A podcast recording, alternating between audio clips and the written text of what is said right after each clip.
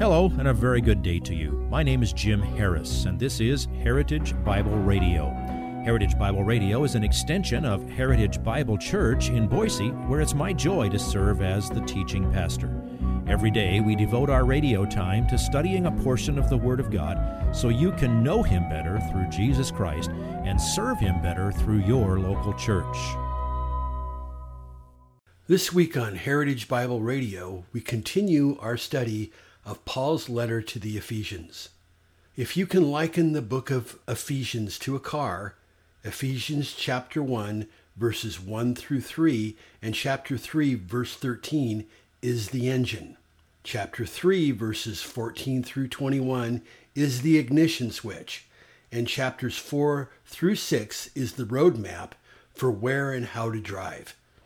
Chapter 3, verses 14 through 21 is like a cry from heaven Ladies and gentlemen, start your engines. Please follow along with Pastor Harris as we focus on Ephesians chapter 3, verses 18 through 21, and look at three requests in Paul's prayer in today's slice of this week's message entitled, Filled Up to All the Fullness of God. Love is using the spiritual resources and the physical resources that God gives you in order to serve the needs of others. And it is accomplished by the work, by the power of the Holy Spirit. The next time you see a need, you should ask, Can I play a part in meeting that need?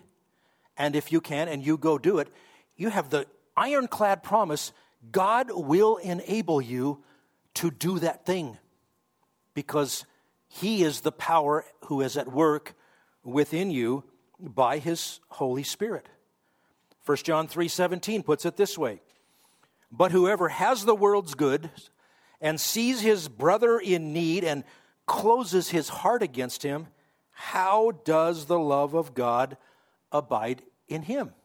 And the implied answer is, well, it doesn't. Now, I said love can generate some feelings. Let me illustrate that for you. Go buy a stock. Go buy stock in something. Suddenly, you will have feelings for what happens in the stock market. Completely outside of yourself. Why? Because you have invested in it, right? You will have feelings for people that you invest in. It will deepen your compassion. It will stretch your, symp- your sympathetic bones. It will sometimes uh, frustrate you into greater and greater patience. But you'll care. But it starts with action. John wrote in the next chapter of 1 John, though he didn't call it a different chapter, chapter 4, verses 16 through 20. We have come to know and have believed the love which God has for us. Would you like me to translate that into Ephesianese? Having been rooted and grounded in love. All right, we have come to know and have believed the love which God has for us. God is love. And the one who abides in love abides in God, and God abides in him. Or, in Ephesianese, he works by the power of his Spirit within us in the inner man. He goes on to write, by this, love is perfected with us so that we may have confidence in the day of judgment, because as He is, so also are we in this world. There is no fear in love, but perfect love casts out fear, because fear involves punishment, and the one who fears is not perfected in love. We love because He first loved us, or having been rooted and grounded in love. We love because he first loved us, loved us. If someone says, I love God and hates his brother, he's a liar. For the one who does not love his brother whom he has seen cannot love God whom he has not seen. So called love that doesn't take action on behalf of someone else is not love. Over in 1 Corinthians 13, that famous love chapter, love is patient, love is kind, all those things. If you look at that in the Greek, you'll find that every description of love is not an adjective. It's not pretty. It's not blue. Uh, they're, all, they're all verbs. Love is action. You have to describe it with action words. You can't take a, a, a, a capture love in a, in a still picture. It has to be a movie. It's got to have moving parts to it. Now, back to our text. So that you may be able to comprehend with all the saints what is the breadth and length and height and depth. Great word picture to describe the vastness of Christ's love. He probably uses architectural terms because he's been using the metaphor of a building off and on since back in chapter 2. But the breadth describes God's love extending all the way from Jews to Gentiles, groups that hated each other. Same love, both groups, same Savior.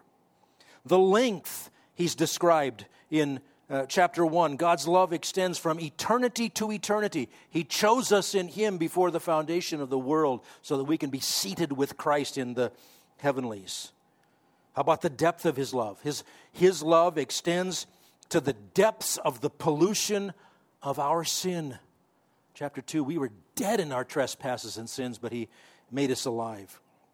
And the height of God's love, well, it extends to the heavenlies, where we are seated with Christ. So now look at the next phrase in the beginning of chapter 9, uh, verse 19. And to know the love of Christ, which surpasses knowledge. Don't you love that? That is an inspired oxymoron. Oxymoron is a word picture that uses opposites or incompatible things to, to make a point, like the, the deafening silence. We know exactly what that means. But deafening and silent are opposites. Put them together, and you can say something. Uh, um, Bruce Smith gave me a gift book uh, a, a, while back that I'm, I'm going to uh, take with me when I have a little bit of time away. I, I just want to savor this a bite at a time. The book is called Oxymoronica. And it's a study of oxymoronic statements and how it's, it, it actually uh, stretches your brain, and especially a twisted little one like mine. It's a, it's a good fit. The, uh, that guy's ignorance is encyclopedic. I picked that one out of, the, out of the book there. Here, Paul says, I want you to comprehend. What does that mean? Know, understand, appropriate, make it your own, put it in your heart. I want you to comprehend the love of Christ, which surpasses knowledge. Wow, really? How can that be? Well, you can only experientially know it by doing it. Yeah, you understand it. You're rooted and grounded in love. But when you do it, you begin to see the, well, the breadth and the height and the length and the depth or the, and the width of the love. How can you comprehend that which is beyond understanding?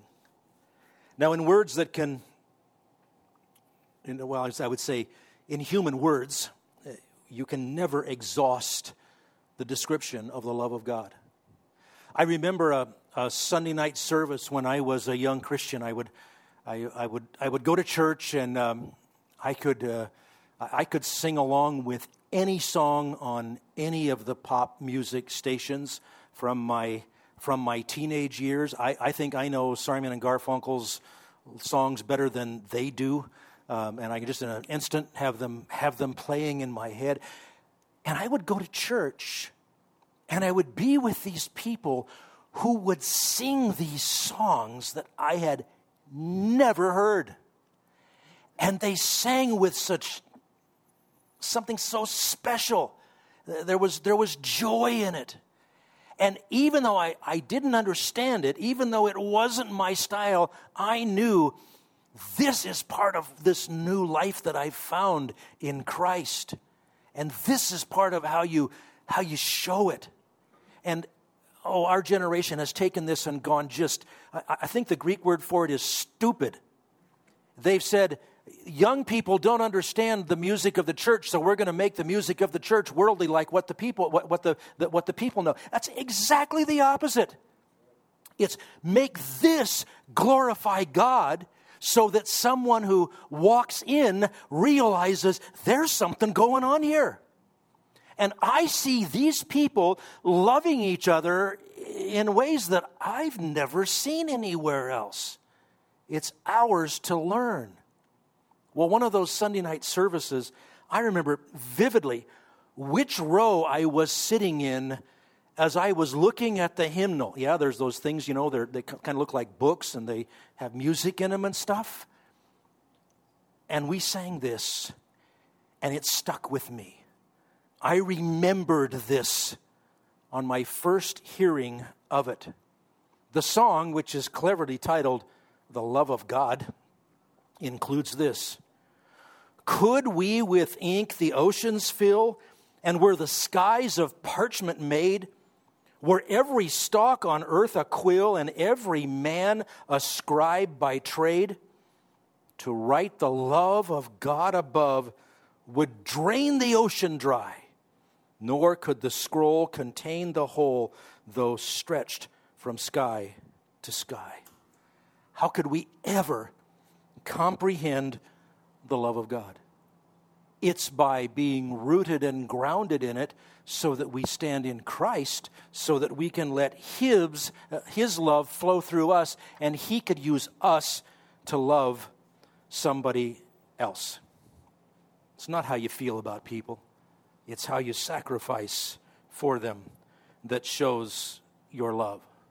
Sometimes that means you have to lovingly rebuke a brother or sister, just like you would yell to stop a child running toward the curb when there's a car coming. Sometimes that's the loving thing to do, and sometimes somebody won't like it. But it's the loving thing to do.